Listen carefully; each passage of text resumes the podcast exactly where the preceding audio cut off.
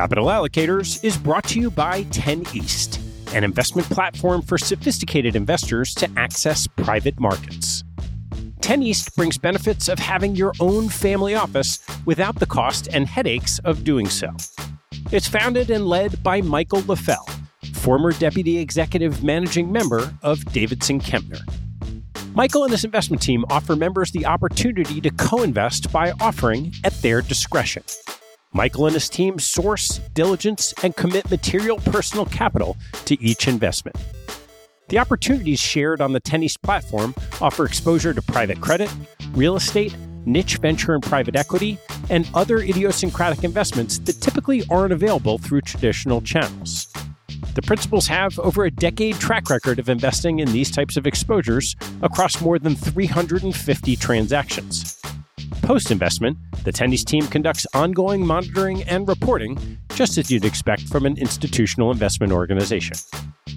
I've known Michael for about a decade, and after becoming impressed by the quality of 10 East offerings, its research process, and high quality investment team, I became an advisor to the organization and investor in multiple offerings. You can learn more and join me as a member at 10east.co. That's the number 10 east.co. I want to take a break in the action to tell you about NetSuite by Oracle helping businesses accelerate growth and run better with a suite of ERP, financial, CRM, and e commerce products. Here are three numbers for you to remember 36,000, 25, and 1. 36,000 is the number of businesses that have been upgraded to NetSuite by Oracle. NetSuite turns 25 years old this year. That's 25 years helping businesses do more with less, close their books in days, and drive down costs and one because your business is one of a kind. Get a customized solution for all your KPIs in one efficient system with one source of truth. Manage risk, get reliable forecasts, and improve margins. Everything you need all in one place. Right now, download NetSuite's popular KPI checklist designed to give you consistently excellent performance, absolutely free at netsuite.com/allocators. That's netsuite.com slash allocators to get your own KPI checklist. netsuite.com slash allocators. And now, back to the show.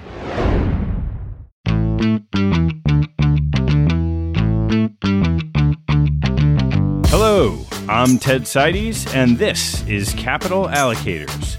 This show is an open exploration of the people and process behind capital allocation – through conversations with leaders in the money game, we learn how these holders of the keys to the kingdom allocate their time and their capital.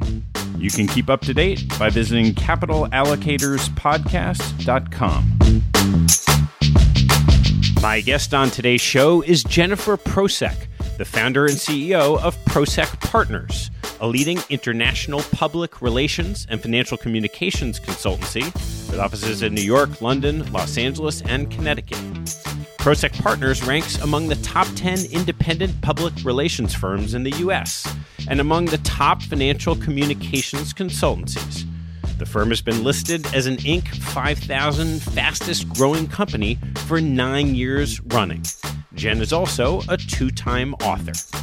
Our conversation covers the foibles of professional marketing and asset management, building a brand, measuring a successful branding effort, managing the story of weak performance, and describing the differences in hedge fund and private equity branding. We then turn to some of Jen's fascinating observations learned from her experience, including raising entrepreneurial children, working with millennials and Gen Z staffers, and implementing the principles of just ask, behave with humanity, and not thinking in black and white. I want to thank Peter Taboris from Strongpoint Wealth Advisors for sponsoring this episode and our podcast guest dinner series. The series brings together guests of the show for evenings of fascinating conversation and connection. Peter's a gracious host, and I'm happy to have his support and that of Strongpoint for our dinners. Please enjoy my conversation with Jen Prosek. Jen, thanks so much for joining me. Thanks for having me. When I started this podcast, every now and then someone would reach out and have a suggestion of a guest. And a disproportionate number of them came from Prosek partners. Oh, interesting. and I hadn't heard of Prosek, even though we knew each other. Yes. so, why don't you start by saying what Prosek is, and then we'll circle back. okay. Tell your whole story. Great. So, Prosek is a financial communications firm. So, we work across the financial ecosystem with clients, many of them asset managers, but everyone in the ecosystem from fintech companies and retail banks all the way to institutional investors and hedge funds and everything in between. And the idea behind the business was that we believed 17 years ago that financial institutions would one day wake up and smell the marketing. And that took a while, but they actually have. Take me back to how you got to the point where you were forming this business. It's a very random story. So, I was an English literature major, knowing in college that no one hires an English literature major. So I needed some internships. And I got lucky to completely happen upon an internship in public relations. And I realized that it was suited for me. But I graduated in a recession and there were no jobs in public relations, no entry level jobs. So I took a job in a profession that was not of my choosing and I kind of waited around. I did some networking and I ended up meeting a gentleman who was at GE Capital running corporate communications and hating it. And he told me that one day he was going to unplug and start a business.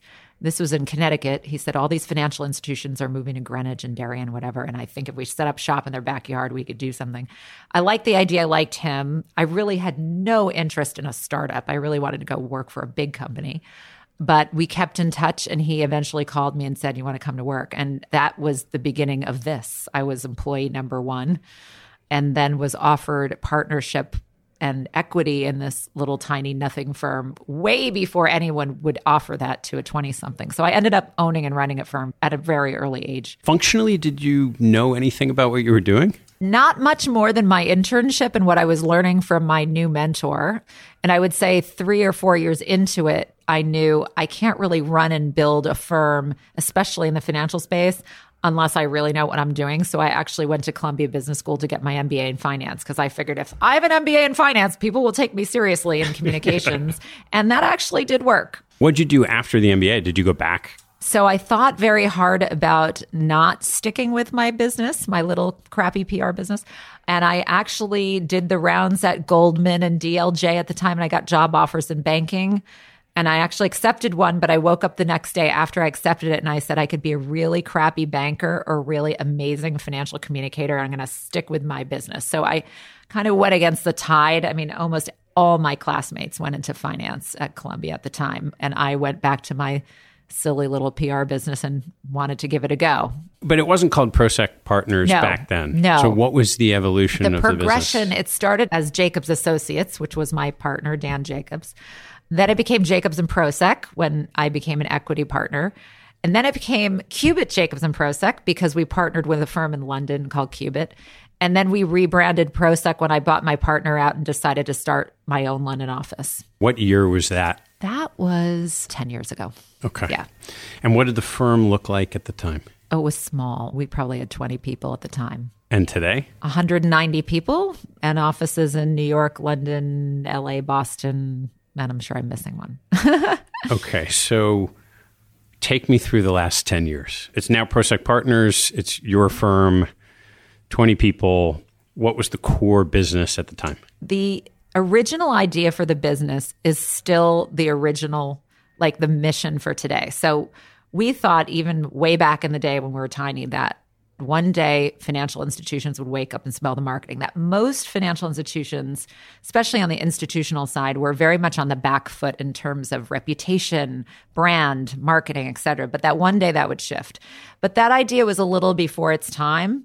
So i would say in the last 10 years especially in the last five I call financial firms, especially those in private equity, hedge funds, and asset management, the emerging market of marketing. It's literally an emerging market. So we focus on two types of clients either a large financial global institution like a Goldman, which I'm lucky enough to call a client, or a privately held company on the private equity, hedge fund, asset management side. And on the private side, that's the emerging market. Those are the sort of financial institutions that are just starting to market in a sophisticated manner for the first time. And that is an emerging market. So we are mining this emerging market while we're also working on the mature market. And luckily, a lot of elite firms in our space never focused on what I would call the brand building side. They always focused on issues and crisis management. So we're one of the only firms that really does the brand building side. Take me through what you saw before the last 10 years, mm-hmm. because these people, if they're emerging, they weren't doing this. Right. In, in terms of what is marketing and how does it apply to these firms that have never really done it before? I just looked at consumer companies and what they've done their whole lives to acquire customers, to manage their reputation, to launch products, to activate the sales channels. And I said, oh my gosh, they do all this marketing, right? And I never understood why financial institutions didn't apply what clever consumer companies did to build their businesses. And there are a whole bunch of factors as to why. And there are a lot of factors as to what sort of activated that emerging market, right? One is the financial crisis. I think the financial crisis woke companies up to the first time that, wow, reputation matters and influencers matter, the media matters. Like we have to manage all these communities, not just be on the back foot. So a lot of things catalyzed that emerging market. But originally, the simple observation was just like, why does this odd group of companies in financial services not operate the way these sophisticated marketers do? And it never really made complete sense to me. So I would say before the last 10 years, it was a slog. We were educating clients as to why they need this. I would say currently, I educate no one. The phone calls come in, and it's usually, oh my gosh, we need this and we need it fast. That sounds a little bit like crisis management. Yeah, can be. so, what was the this? You mentioned branding, but what do you actually do? So, maybe take in your head one of your clients, sure. who's, a, say, a private fund manager sure, or something like that. Sure. So, we represent the largest publicly traded hedge fund in the world, which is Man Group. Very well known in Europe, not so well known in the United States. Looking to come here, build its institutional investor base, acquire other hedge funds, et cetera. And without a brand that is understood and well regarded and credible, it's harder to do that. So our job really was to build the understanding of Man Group in the US, build their brand so that in a quicker and more efficient manner do their business, right? So what does that require tactically? That's getting to know reporters in the space and telling your story and starting to show up in the media as an expert or a thought leader on certain topics that are germane to the man group or being speaking at conferences or activating social media channels or sort of looking at all the channels that reach your potential client and activating those in a proactive way to build your brand. How difficult is it to get a consistent message? The thing about the difference between advertising and public relations or earned media is that in advertising, you just create the advertisement, you buy the space, and boom, there it goes. And that's pretty consistent because you buy it and place it the way it's done. In our world, we're very much relying on the expertise of our client. We're bringing the spokesperson to the media or to the podcast or to the whatever to deliver that message. So it's a little bit tougher to be consistent because there's human error involved potentially.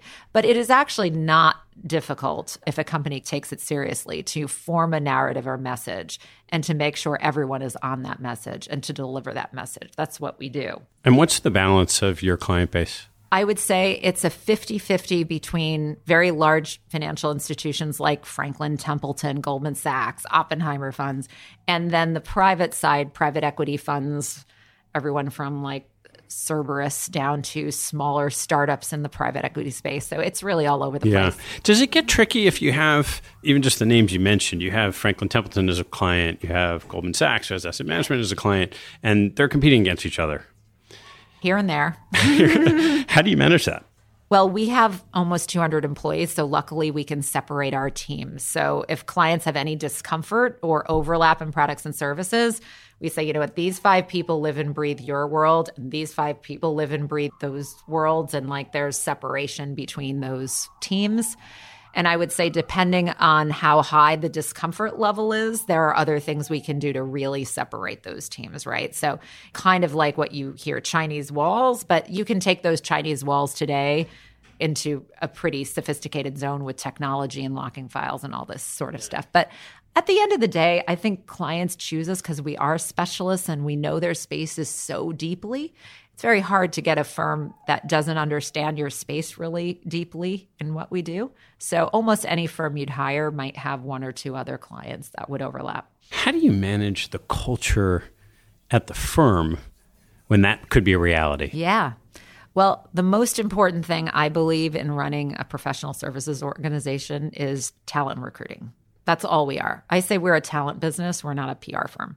So to me, company culture is probably the most important thing I obsess about every single day. You probably know we published a book called The Army of Entrepreneurs in 2011. And that book really was a compilation of our culture and how we built the business. Because I was in my 20s when I ended up owning and running a business, which is really weird. So I knew I couldn't do it by myself. I needed an army of entrepreneurs. I could not just be the only one. So I figured out ways to activate my colleagues entrepreneurially to help me build the business, but also to help give them skin in the game and a more entrepreneurial experience. So I think I would say any success we've had is completely related to our company culture and our obsession about talent and retention and recruiting. You said there are a couple ways that you this army of entrepreneurs you keep them motivated and, and keep them acting that way. What are those tools? Well, one that gets a lot of attention in my book is called Commission for Life. So we developed something called Commission for Life. And by the way, we don't need to do this now that we actually have a brand. But back in the day when we were struggling to get clients, it was sort of the decision that you give to receive. So the rule is basically if you bring a relationship to the firm that becomes a client, you get 10% of that client revenue for the life of the client and the life of your employment. So, people who have been here long periods of time who've participated in Commission for Life have five or 10 companies where they get a piece of the action over long, long periods of time. And that just creates a different culture where people know if I'm going to do something for the company, I'm going to get something out of it. And the people who are obviously receiving that commission are generally likely to keep watch over those clients and make sure they're happy, right? right so there's sure. sort of this natural mechanism to making sure clients are happy. And I would also say when you start gifting a commission for life, people start also understanding what I call the business of the business, right? If they don't get paid one month, they're like, wow, I didn't get my commission. I'm like, let's talk about what collections are. You're going to help me collect from this client. and they understand how the business works like naturally. So it's been highly beneficial. That's just one little yeah. thing that we've done. Are there other good ones? Yeah, I guess we often talk about being a finder, minder, binder, grinder. which people like that too. Which uh, I think if you're good at any professional services business, you're probably doing all four of those things. So, what are they? So, finder is finding commercial opportunity for the business. Minder is being a great manager. Binder is being a great relationship person. And grinder is we're all grinders getting the work done. When you look at your client base, particularly this emerging emerging market, who'd say, is there a tipping point of asset size where managers start to say, "Hey, we need your help"? I think practically speaking, because firms tend to be a certain size when they have budget to take it seriously. There is that practical reality. But we're seeing emerging startups take marketing seriously right out the gate. And they have a huge advantage even up against large firms because the large firms are sort of like retooling and getting there. And the startups are starting with a gorgeous website and a beautiful narrative. And like they're starting from scratch. They're coming to the market in a more sophisticated manner than the large firms did when they came to market. So they're actually accelerating their success, I believe, earlier because they actually have this religion now. But there are practical realities around budgets and such. But we're seeing a lot of startups come out of the gate, out of prime brokers, for instance, taking this very seriously and spending money on it. How do you measure success? I think at the end of the day, measurement should be about business impact. So I talked to you about accelerating success, right? So if you're a new client and we're doing our job right and you go to a meeting, instead of you educating the prospect or the investor or whomever it is the whole time, you're showing up with them knowing exactly who you are, what you stand for, and why they should choose you. That makes that whole sales process so much more efficient. So, a lot of our job is to make sure that when a manager goes out, for instance, they show up to the meeting and the investor knows who they are, what they stand for, why they're in the room, and they can just get down to business, right? So there's many, many ways to measure, but that would be a business impact way to measure. Am I making the sales cycle, for instance, more efficient? But there's obviously all kinds of ways to measure reach, for instance. How many people are we reaching with our message? How many people are engaging with that message? So many, many ways to measure. None are perfect, by the way, but I would say business impact is the real measurement. Walk me through, say, pick a client, it could be Man Group, could be somebody else that you feel like has very successfully worked with you to consistently deliver a message and had progress from it. And what did that look like from when they first came in the door to when you got to a point where you said, hey, this is working? Well, it's really interesting. We have a lot of large, well known financial institutions, but my favorite small client story, and I think you know this firm very well, there was a woman who walked in the door one day, a sole proprietor, like very small business in the recruiting space. And her business was all about recruiting in the hedge fund capital fundraising area. And she walked in, and I figured, you know, this woman, she's like a tiny little business, right? So I met with her, and, you know, I said, look, I think you're too small for us. You should probably go and hire a freelancer or something. But, you know, here are five or six things I think you should do. And one of those things was the data that you're sitting on about people in capital fundraising is really interesting to reporters. Like, you know, who's going where at all times. You have mapped the entire universe. That is like candy to reporters. You should put out a report every quarter about capital fundraising moves. The media will love it. You will be a spokesperson. She also happened to be a very dynamic female spokesperson who used to be a journalist. So she understood how this worked. So I gave her some free tips and I figured I'd never see her again. Well, she came in six months later and she said, I did everything you told me to do. I packaged up my data. I put it out to the media. I'm talking to the media about this. And she was building her brand incredibly successfully and making her company look a hundred times bigger than it was. And the measure of success was she came in, I'm like, this woman's serious. I don't care if she's a small client. I'm working with her. I fell in love with her. And a few years later, she built her business and she sold it. And she said, I sold it because of the visibility I was able to get on my brand. And I get clients today because they see my data out in the media and they call me when they need to hire a capital fundraiser, right? So, very small client, Jensen Partners, but became incredibly successful in building her brand, which brought bottom line benefit to her. So I would say it's very easy to measure the impact when it's a small company because you're living and breathing with the founder. It's very hard when you're working for a large global financial institution and you can't feel the business impact. When you're pitching for a new client, mm-hmm. what's the message that you tell them about those three things that Prosek is going to do great for them? Oh, okay. Well, I think one is brand protection, that it's just as important to protect your brand as to build it, and all the things that we would do to proactively put things in place to protect it. And what are those things? For instance, third parties. Who are the third parties who would say great things about you if something went wrong? What does your employee base feel about you? Your employees are usually the leakers. but I look at a client or potential client's Glassdoor page. I don't know if you've heard of that. And I can tell you what's going to happen based on the entries in that Glassdoor page. People like to poo poo it and everybody hates it, but it can be an indicator. So I think there's a lot of brand protection things we would put in place. Relationships are brand protection, having the right relationships with the right people so that when things go bad, you actually have a chance at talking your side of the story. And then I would say, and Prosek's going to build your brand, but we're going to think about it not just about the investors, but all your publics, right? Your employer brand, your internal communications, everything. Because I think everyone thinks only about the investor community. And of course, that's important.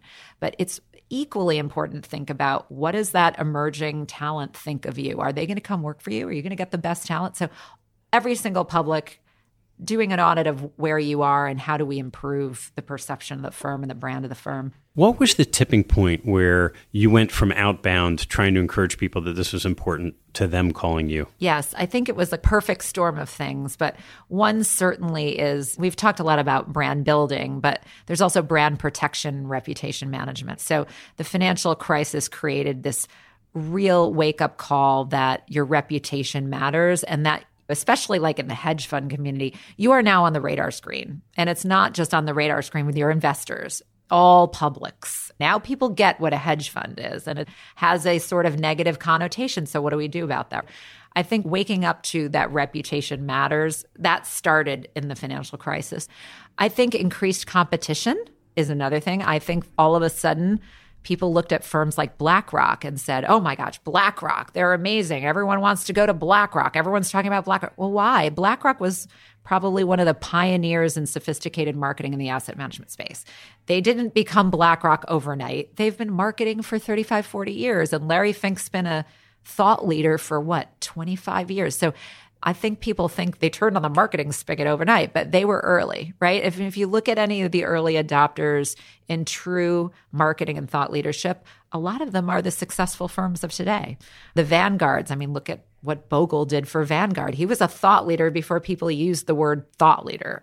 So I think that there was also all of a sudden this recognition that the world's getting more competitive, more difficult, more volatile, and I need a message that is distinctive and resonates. And if I am looked at as one of the same, if there's no competitive differentiator for my business and my brand, I'm going to have to work a lot harder to be successful. And that just started to become, I think, something people started to believe in the space. The examples you use, you tend to have uh, in a Bogle and even a Larry Fink, you have a spokesman, AQR, probably a great example yeah, Cliff. Cliff Asness, yeah. right? Is it one person saying the message over and over, or is there a different way of doing it so that it's about the firm and not just one person's ability well, to speak? Let me tell you, you create as much of a problem as you solve by having a brand grow up around one person. And we are hired, especially in private equity and hedge funds, many times because the brand has grown up around one person and they create a succession issue, basically. So we do a lot of work with those kinds of firms, what I call building the bench strategy, making sure that there's a bench of talent that is showcased across the firm versus one person. So it is incredibly important if you have one strong founder or one strong spokesperson, which can be an amazing silver bullet to be also having what I call a corporate program.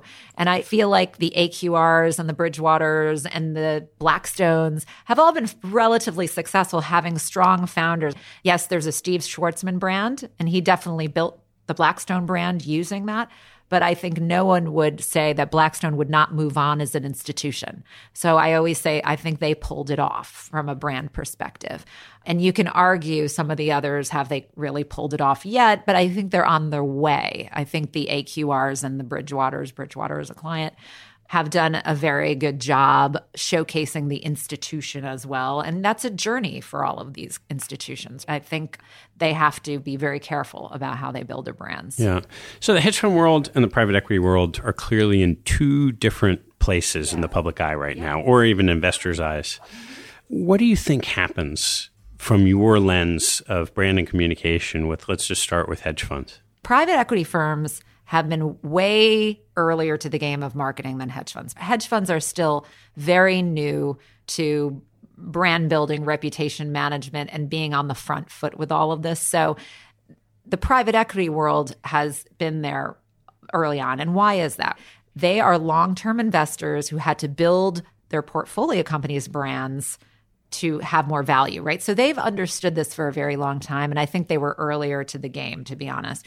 Hedge funds are newer. Do I think they'll be successful at building institutional brands that will survive into the future? Yes. I think there will be a handful that does, and there will be all kinds of other peril in the ones that don't. Can you tell a disaster story? Oh boy, what kind of disaster? My personal disaster story? Well, it could be. Well, why don't we start with that? Why don't we start with sort of your biggest mistake oh, boy. in the business? I think my biggest mistakes in business have been that I would have done some things earlier. When you bootstrap a business, there's a lot of fear in taking big bets. I look back and I say, I know I could have accelerated our success by taking a few big bets earlier. I would also say, Shoemaker's House, I would have marketed my own firm earlier than we took it seriously. So I would say that we take marketing now incredibly seriously. And if you ask me what has been the most successful marketing we've done, it's been thought leadership and it's also been convening.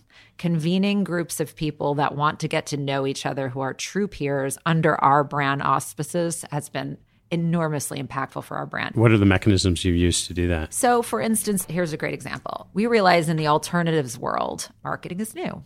And we realize in the alternatives world that for the first time, large alternative firms are hiring chief communications officers or chief marketing officers. If you look at the landscape, AQR being an example, they just made their head of marketing a partner, which shows you how seriously they're taking marketing, right? But these firms have only had marketers the last three or four years, if that. Most of them are just hiring them first time. So we made the assumption like, wow, I bet those people would love to get to know each other. Like, wouldn't the chief marketing officer for AQR want to know the chief marketing officer for Cerberus and the chief marketing officer at KKR?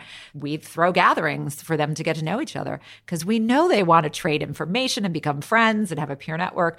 So, those sorts of things where you're gifting a peer network and you're gifting value to a community, that's how you get something in return, right? I always say sales is giving to receive. So, those sorts of activities have been very powerful to brand building for us. But we only started to do these things in the last five years. So I even look at our own model and say, boy, we could have accelerated our own success if we marketed ourselves a little more aggressively early. And how about turning that onto your client base? Yeah. Where you've been doing this a long time. I imagine not every firm you've worked with has gone on to huge success. So what happened? in the one example that sticks in your mind of man we should have been able to help and it just wasn't going to work. The reality is, what we do, there's a lot of authenticity to it, meaning if a management team is going to make silly mistakes, no PR can get you out of that. And this kind of gets to the other side of our business, which is the crisis management and the issues management, right?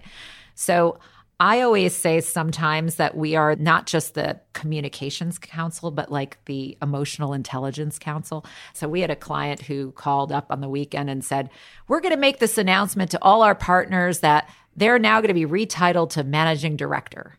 We're like, this is the communications we've written. And I mean, I looked at that and said, Do you understand what this is?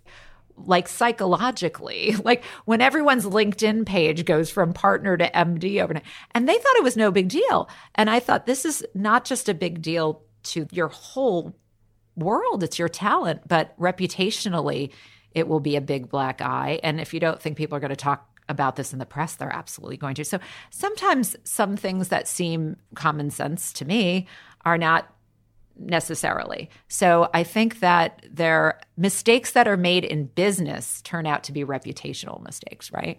So that's where I see firms going wrong mostly is making genuine business mistakes that could have been avoided and those become big reputational errors. And as you know, once you've let a perception or a reputation calcify, very difficult to change that once it's happened. And what happened in that example? Did they roll it out or did you stop them no, we stopped yeah. them. When I think about my proudest moments, it's when I stopped a client from doing something that would have been materially bad for their business and bad for their reputation. So let's turn to the crisis management side. Something happens, yep. fund's having a bad month, yep. whatever it is, and you know the news is going to get out. What do you do? Well, of course, we try to mitigate disaster. And we also know if there's a really legitimate bad story or legitimate bad performance, there is sort of a myth out there that, you know, the firm's going to be able to kill a story. You don't kill a real story when it's bad and it's real. But what you can do is add context around it, neutralize it, negotiate with a reporter, can I give you context around this because you're really too extreme on this? So we spend a lot of our time trying to neutralize or balance bad stories. Of course, we would like to think that we could always kill stories, but the reality is it's really the management around those stories. Negative performance almost always leaks to the press. So it's how do you deal with that?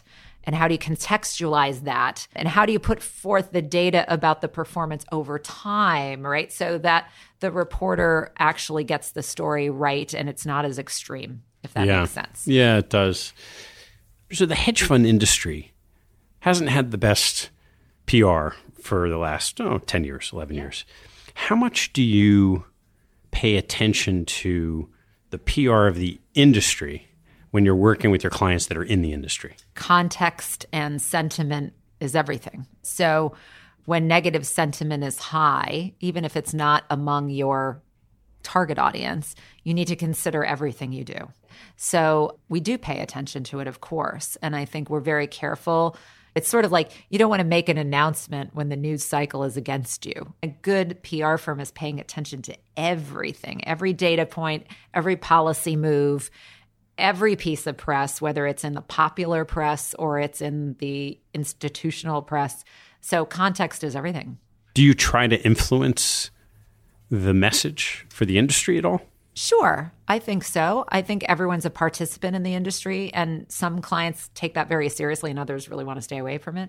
But we also do a lot of off the record and backgrounding with reporters.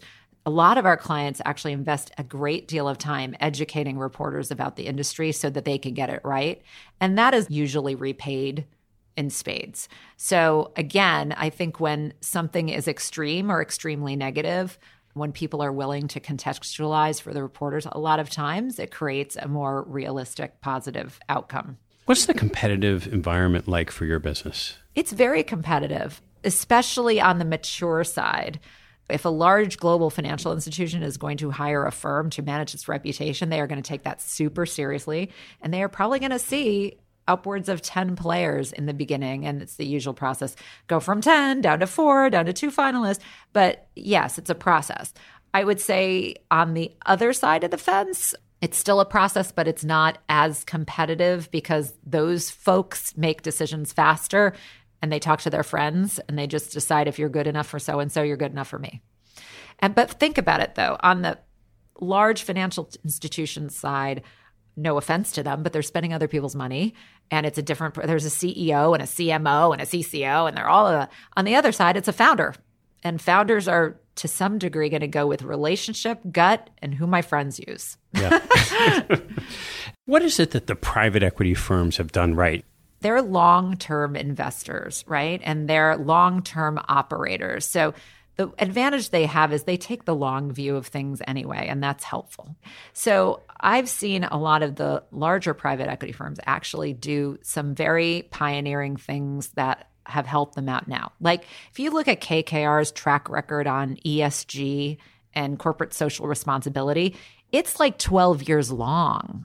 They've been looking at how to improve their companies, not just efficiencies, but climate footprints and all this stuff for years and years and years and years. So I think they have taken very seriously reputation, public policy, all this stuff. So I think that they've done some things really well. And I think the hedge funds will too. They're just earlier in their education process of what it means to really build those relationships and have those constituencies and protect your brand. I think it's just in early days. I also think, honestly, hedge funds have shorter term mentalities, right? They're a trader mentality for the most part. So I think it's not as natural to them, this sort of space. But we see the hedge fund community as like talk about the emerging market they are the tip of the iceberg with the emerging market and they're taking this incredibly seriously i mean we must get five calls a week from hedge funds saying I got to go from the back foot to the front foot. I got to learn this stuff and take it seriously. And what do I need to do?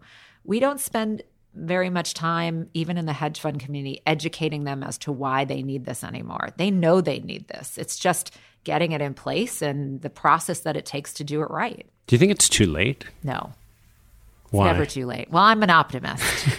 I don't think it's too late. And I think that there will be always winners and losers. And I think the hedge fund space has had its challenges, but I think it will be a sustainable asset class and I think they will learn these behaviors and they'll be very successful funds. I wanted to touch on another book that you wrote. Okay. I know which book that would be because there's only two. Well, well, why don't you go ahead and talk about it? sure. So, Army of Entrepreneurs was my first book. And what was so magical about that book is I believe, then again, I'm an optimist, that any human being can be more entrepreneurial at work and that being more entrepreneurial at work creates a better experience for the company, but also individually. So I've seen adults, it's hard to teach adults new tricks, but we did. We taught adults new tricks and it worked.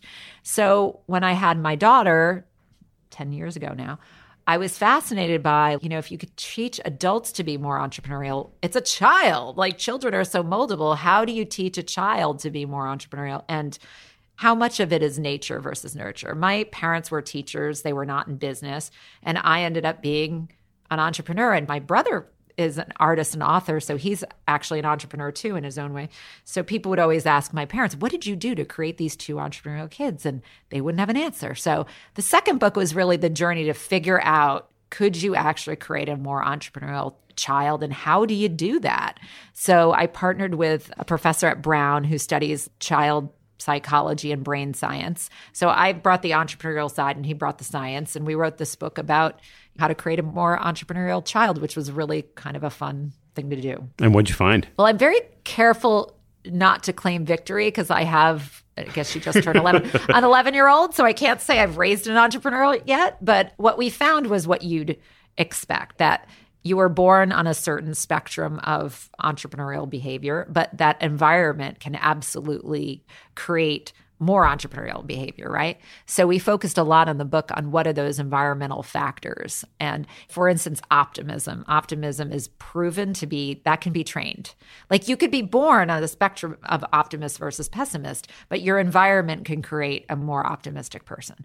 So there are certain traits that can be highly influenced. What are some of the other ones you can train? So optimism was definitely one. Resourcefulness was another. I mean, one thing I'll never ever forget when my daughter went to preschool, when we had the first meeting with the preschool teachers, they said to the parents, you know, no offense, parents, but we're going to tell you stop carrying your kids up the stairs and let them walk. Stop zipping their jackets and let them try it themselves. You realize as parents, we do, we want to do everything for our kids. We don't even let them have the joy of trying and failing to zip up their jacket or tie their shoes or whatever. We're just doing it all for them. And it was like a magic moment for me where I realized, oh my gosh, I'm not letting my kid experiment enough and try and fail enough. So, like little things, if you actually start focusing on your parenting behavior that way, you start really changing it because you're like, oh my gosh, I'm not letting her do XYZ. So, taking risk, calculated risk, is really, really important. And I know we live in a scary world where we want to protect our children, but we're often sucking all of the opportunity to take risk out of it. So, it's a balance. Were there anything that you found that you were hoping could be trained, but you learned really was more nature than nurture? Not really. I mean, I have to say, I was pleasantly surprised that, as you would suspect, if you concentrate on steering your children in a certain way, you can actually have influence. There wasn't too much negative news, which is good. So, what's next for you? What's next? Well, I always say to people if I wrote down on a notepad, this is the firm I want one day when I was sitting in my crappy office when we had like four employees and it was all looking very dark. This is the firm I wanted. So I'm like, oh, what's next? I think we're in such a magic moment as a firm. And I say that with humility because it took a long, hard road to get here. But I think outside of a economic event, you know, the next five to 10 years should be very good for our firm. I think, again, the emerging market is raging. I think we have years before it becomes mature. And I think we have a lot to offer our clients in so many ways as they mature themselves. So I think we're just going to keep on doing what we're doing and execute and try to scale the magical culture we've had, which is probably the biggest challenge because the larger you get, the harder it is to scale culture. And so, is there another book about the function of what you're doing in the come? Well, interestingly enough, Army of Entrepreneurs was published in 2011. And I feel like, oh my God, that's so 2011. The world's changed, right? So I'm talking to HarperCollins about doing an updated book on Army of Entrepreneurs, the new generations, because the new generations have certainly changed the workplace completely. And when you run a firm like ours, you have 60% millennial and Gen Z population. So we've learned so much about how to motivate and retain that workforce that it just makes sense to update with all the special things in the first book, but all the new things that are to come. Gen Z just hit the workforce. So, what have you learned about the millennials? Because I know people often struggle yeah. to manage millennials. So, what's really interesting is I'll talk about millennials, but so Gen Z is the newest, newest, newest workforce. They're like our literally our most junior people. And they were raised predominantly by Gen X. So apparently, the Gen Zs are going to be very gritty and tough and stick in their jobs because they were told not everyone gets a prize and you may not always win. And it's going to be a really interesting shift. The millennials, actually, I give them. are not that. well, they're not that, but I give them a lot of credit. They have changed the game at work. And a lot of things that they wanted out of work and life are right.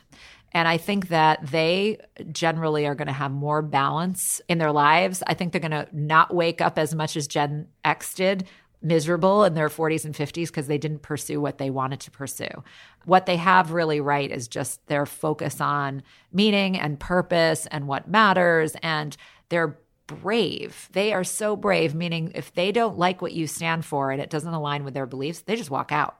And they walk out with no safety net. They are brave we were not that brave. So I give them credit for a lot of things, but they've definitely challenged us too because millennials, unlike Gen Xers, we would stay at a job for 10 years happily. That's just not the way they're wired. So they've changed a lot of the workforce, but they've changed a lot for the good. I think a lot of people probably be excited to know that Gen Zs are flipping that switch a little bit. It's interesting. So I saw a presentation on Gen Z, and the thing that really resonated with me was like, Millennials grew up on Harry Potter. Gen Z grew up on the Hunger Games. Like, and they believe not only does only one person win, you might die in the process. So I thought that was really a big shift from whimsical to dystopian almost. Yeah, yeah. yeah. I want to turn to some closing questions. Before we do, if you had just one nugget of wisdom mm-hmm. that you wanted to share with someone who's coming into the office, has a fund, wants to grow, wants to stabilize their client base, what would it be? Figure out your differentiated narrative. The thing that when you say it about your firm, people get excited or want to write something down. I think differentiation is the name of the game. I thought you were going to ask me overall in life, and I was going to say the two most important words I ever learned were just ask. And my original partner in business taught me the just ask. And one of the really cool things about not growing up in another environment with a lot of rules is like that was the only rule I ever knew. So I've gone through my entire career saying, What's the downside? I'm just going to ask. And when you ask and you ask the right way at the right time, I find about 70% of the time so you get something. And it's amazing how few people actually ask. Asking for something or asking a question of something you don't know? Asking for something that you want. So, one of my best examples I went to the CEO roundtable discussion and I had this wonderful chat with the CEO of a major global engineering and architecture firm. And in my brain, I was saying, wow, I'd love to work with this company. I'd love to get a piece of business from this company. But, you know, you don't do that. So we were leaving and trading cards and saying, you know, it was so nice to meet you. And we walk out, we're on the street corner, we're just about to leave each other. And my just ask meter went off. And I said to him, you know, I don't want to be grabby, but if you ever need a PR firm, I hope you'll call me. And he goes, Oh my God, I'm so glad you said that. We're actually looking for a PR firm. He had chatted with me for 30 minutes. I figured what I was saying resonated with him. He knew what I was doing. But if I didn't ask on the street corner, he became a client for eight years. If I didn't ask on the street corner, I wouldn't have gotten. I have another story, one of my favorite, with a really, really, really big, well, $25 billion hedge fund, been a client for 10 years we gave the first pitch. They fell in love with us. They said, All right, you're going to get it. All you have to do is meet the founder. So we thought, we're like, shoo in. We should have done more homework. We met the founder, very intimidating man, and it wasn't a good meeting. It was terrible, in fact. And I'm like, oh crap, we just blew it. So we walk out, and you know, the guy who liked us the first time calls me like, "Oh, Jen, I'm sorry, that wasn't so great." I'm like, "I know, I know, I know, I know." I was so embarrassed. So we hang up the phone and then I called him back and I'm like, Do you think you could get us another meeting with him? and the guy's like, I don't think so. And then he called me back. He's like, I got you another meeting with him. They almost respected the fact that I was like gritty. Like, I'm like, ask for another meeting. We had a great second meeting. We got the client 10 years later. So I just think the just ask thing is very powerful. So you prefaced it with two things. You said first, just ask, but at the right time and in the right way. Yes. What's the right time? Well, you have to have a lot of emotional intelligence around everything you do in life. Well, the right time could be anything. Like you have to get the other person's vibe. Are they having a bad day that day? Are they distracted? Are they wet from walking out in the rain? Like everything you do in Just Ask has to be orchestrated around right place, right time. Or like yesterday, one of my clients was having a crisis, and in my brain, he hasn't signed his contract yet, and I really want it. Am I going to ask him for the contract when he's right in the middle of a do or die moment? No, I'm not. So I think it's like anything, it's common sense. And what's the right way? I always say the right way is with humanity, meaning, I think the reason in the story about the $25 billion hedge fund they gave me a second chance is it kind of reminded them of them there was humanity in it. I said, I really like you guys. I know we screwed it up and it would mean the world to me if you gave us another chance. You don't have to do it. I get it. I think there was humanity in the moment. I think they're like, you know what? We like this chick. She's got grit, you know?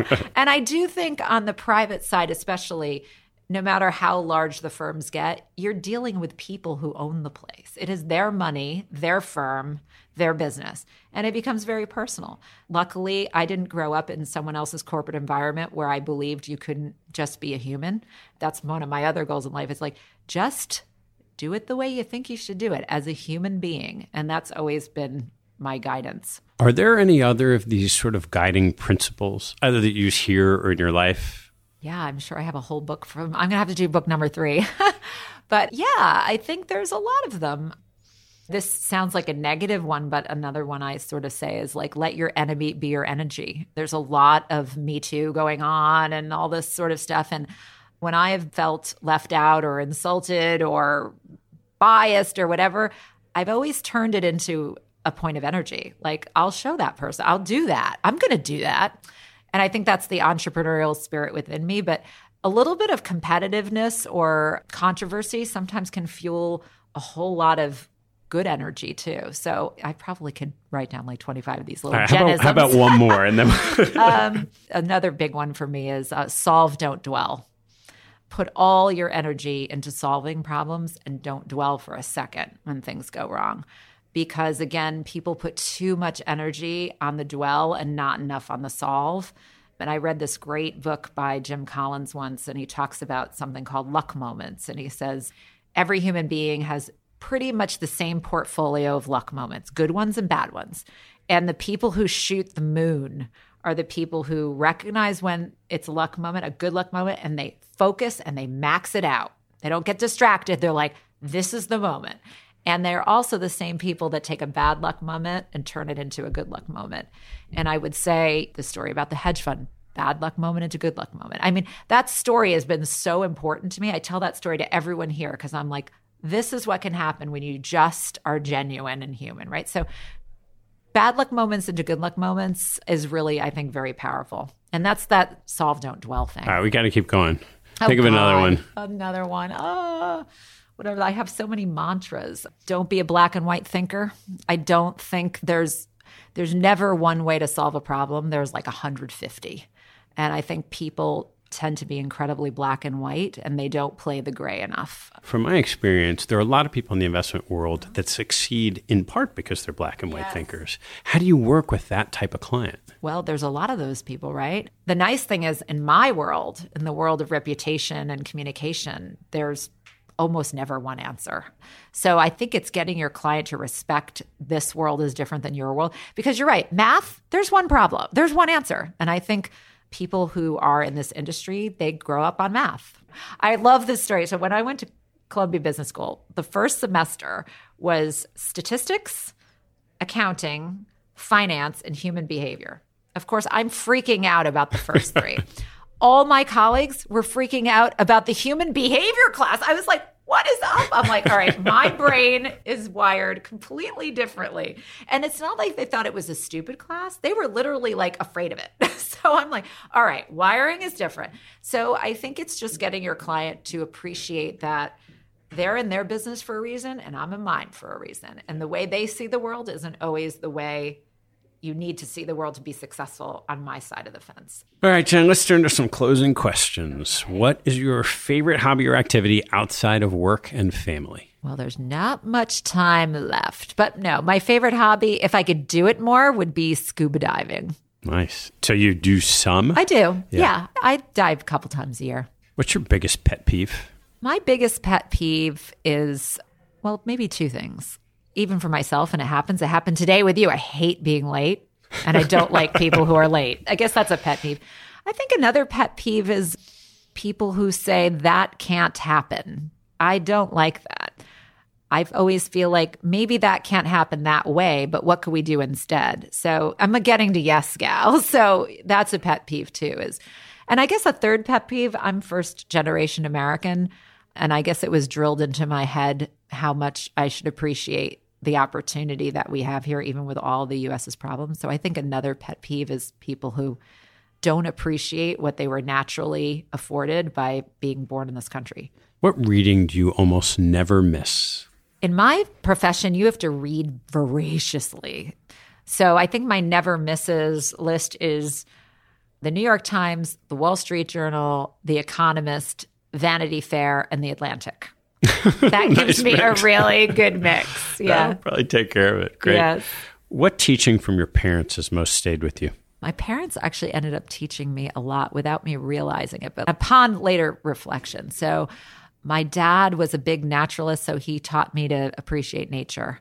He was also really into poetry, and I find that all the poems he drilled into my head have actually been oddly like these guiding lights. Do you have a favorite? I guess I have two. Well, I have a lot, but a couple that one is like sort of positive and one is sort of depressing.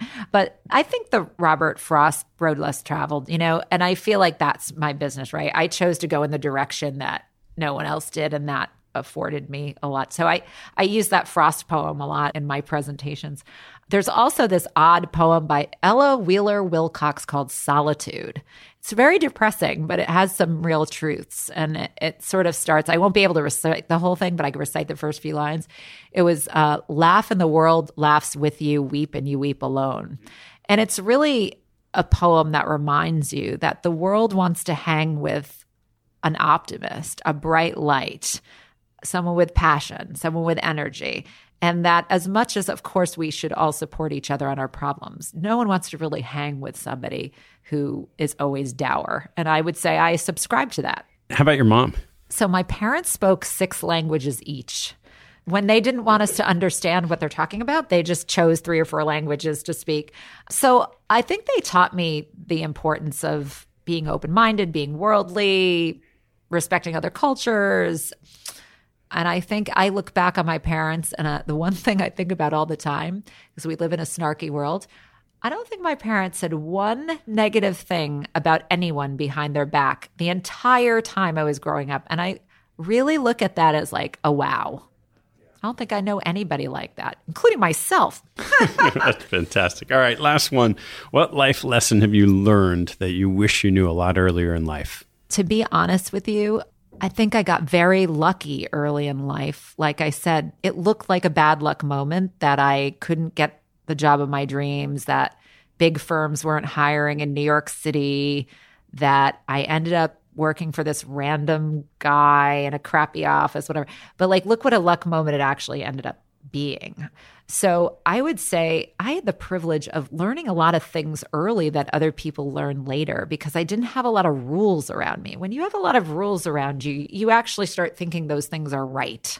And I think that I learned early how to do things my way. But no, I know how lucky I've been. Are there life lessons you try to teach your younger people early in their careers? Oh, definitely. Some of them I mentioned the solve, don't dwell, the don't be a black and white thinker just ask, behave with humanity, all of those things for sure. And I definitely drill it into my daughter.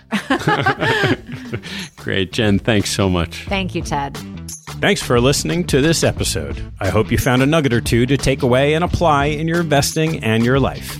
If you'd like what you heard, please tell a friend and maybe even write a review on iTunes. You'll help others discover the show, and I thank you for it. Have a good one, and see you next time.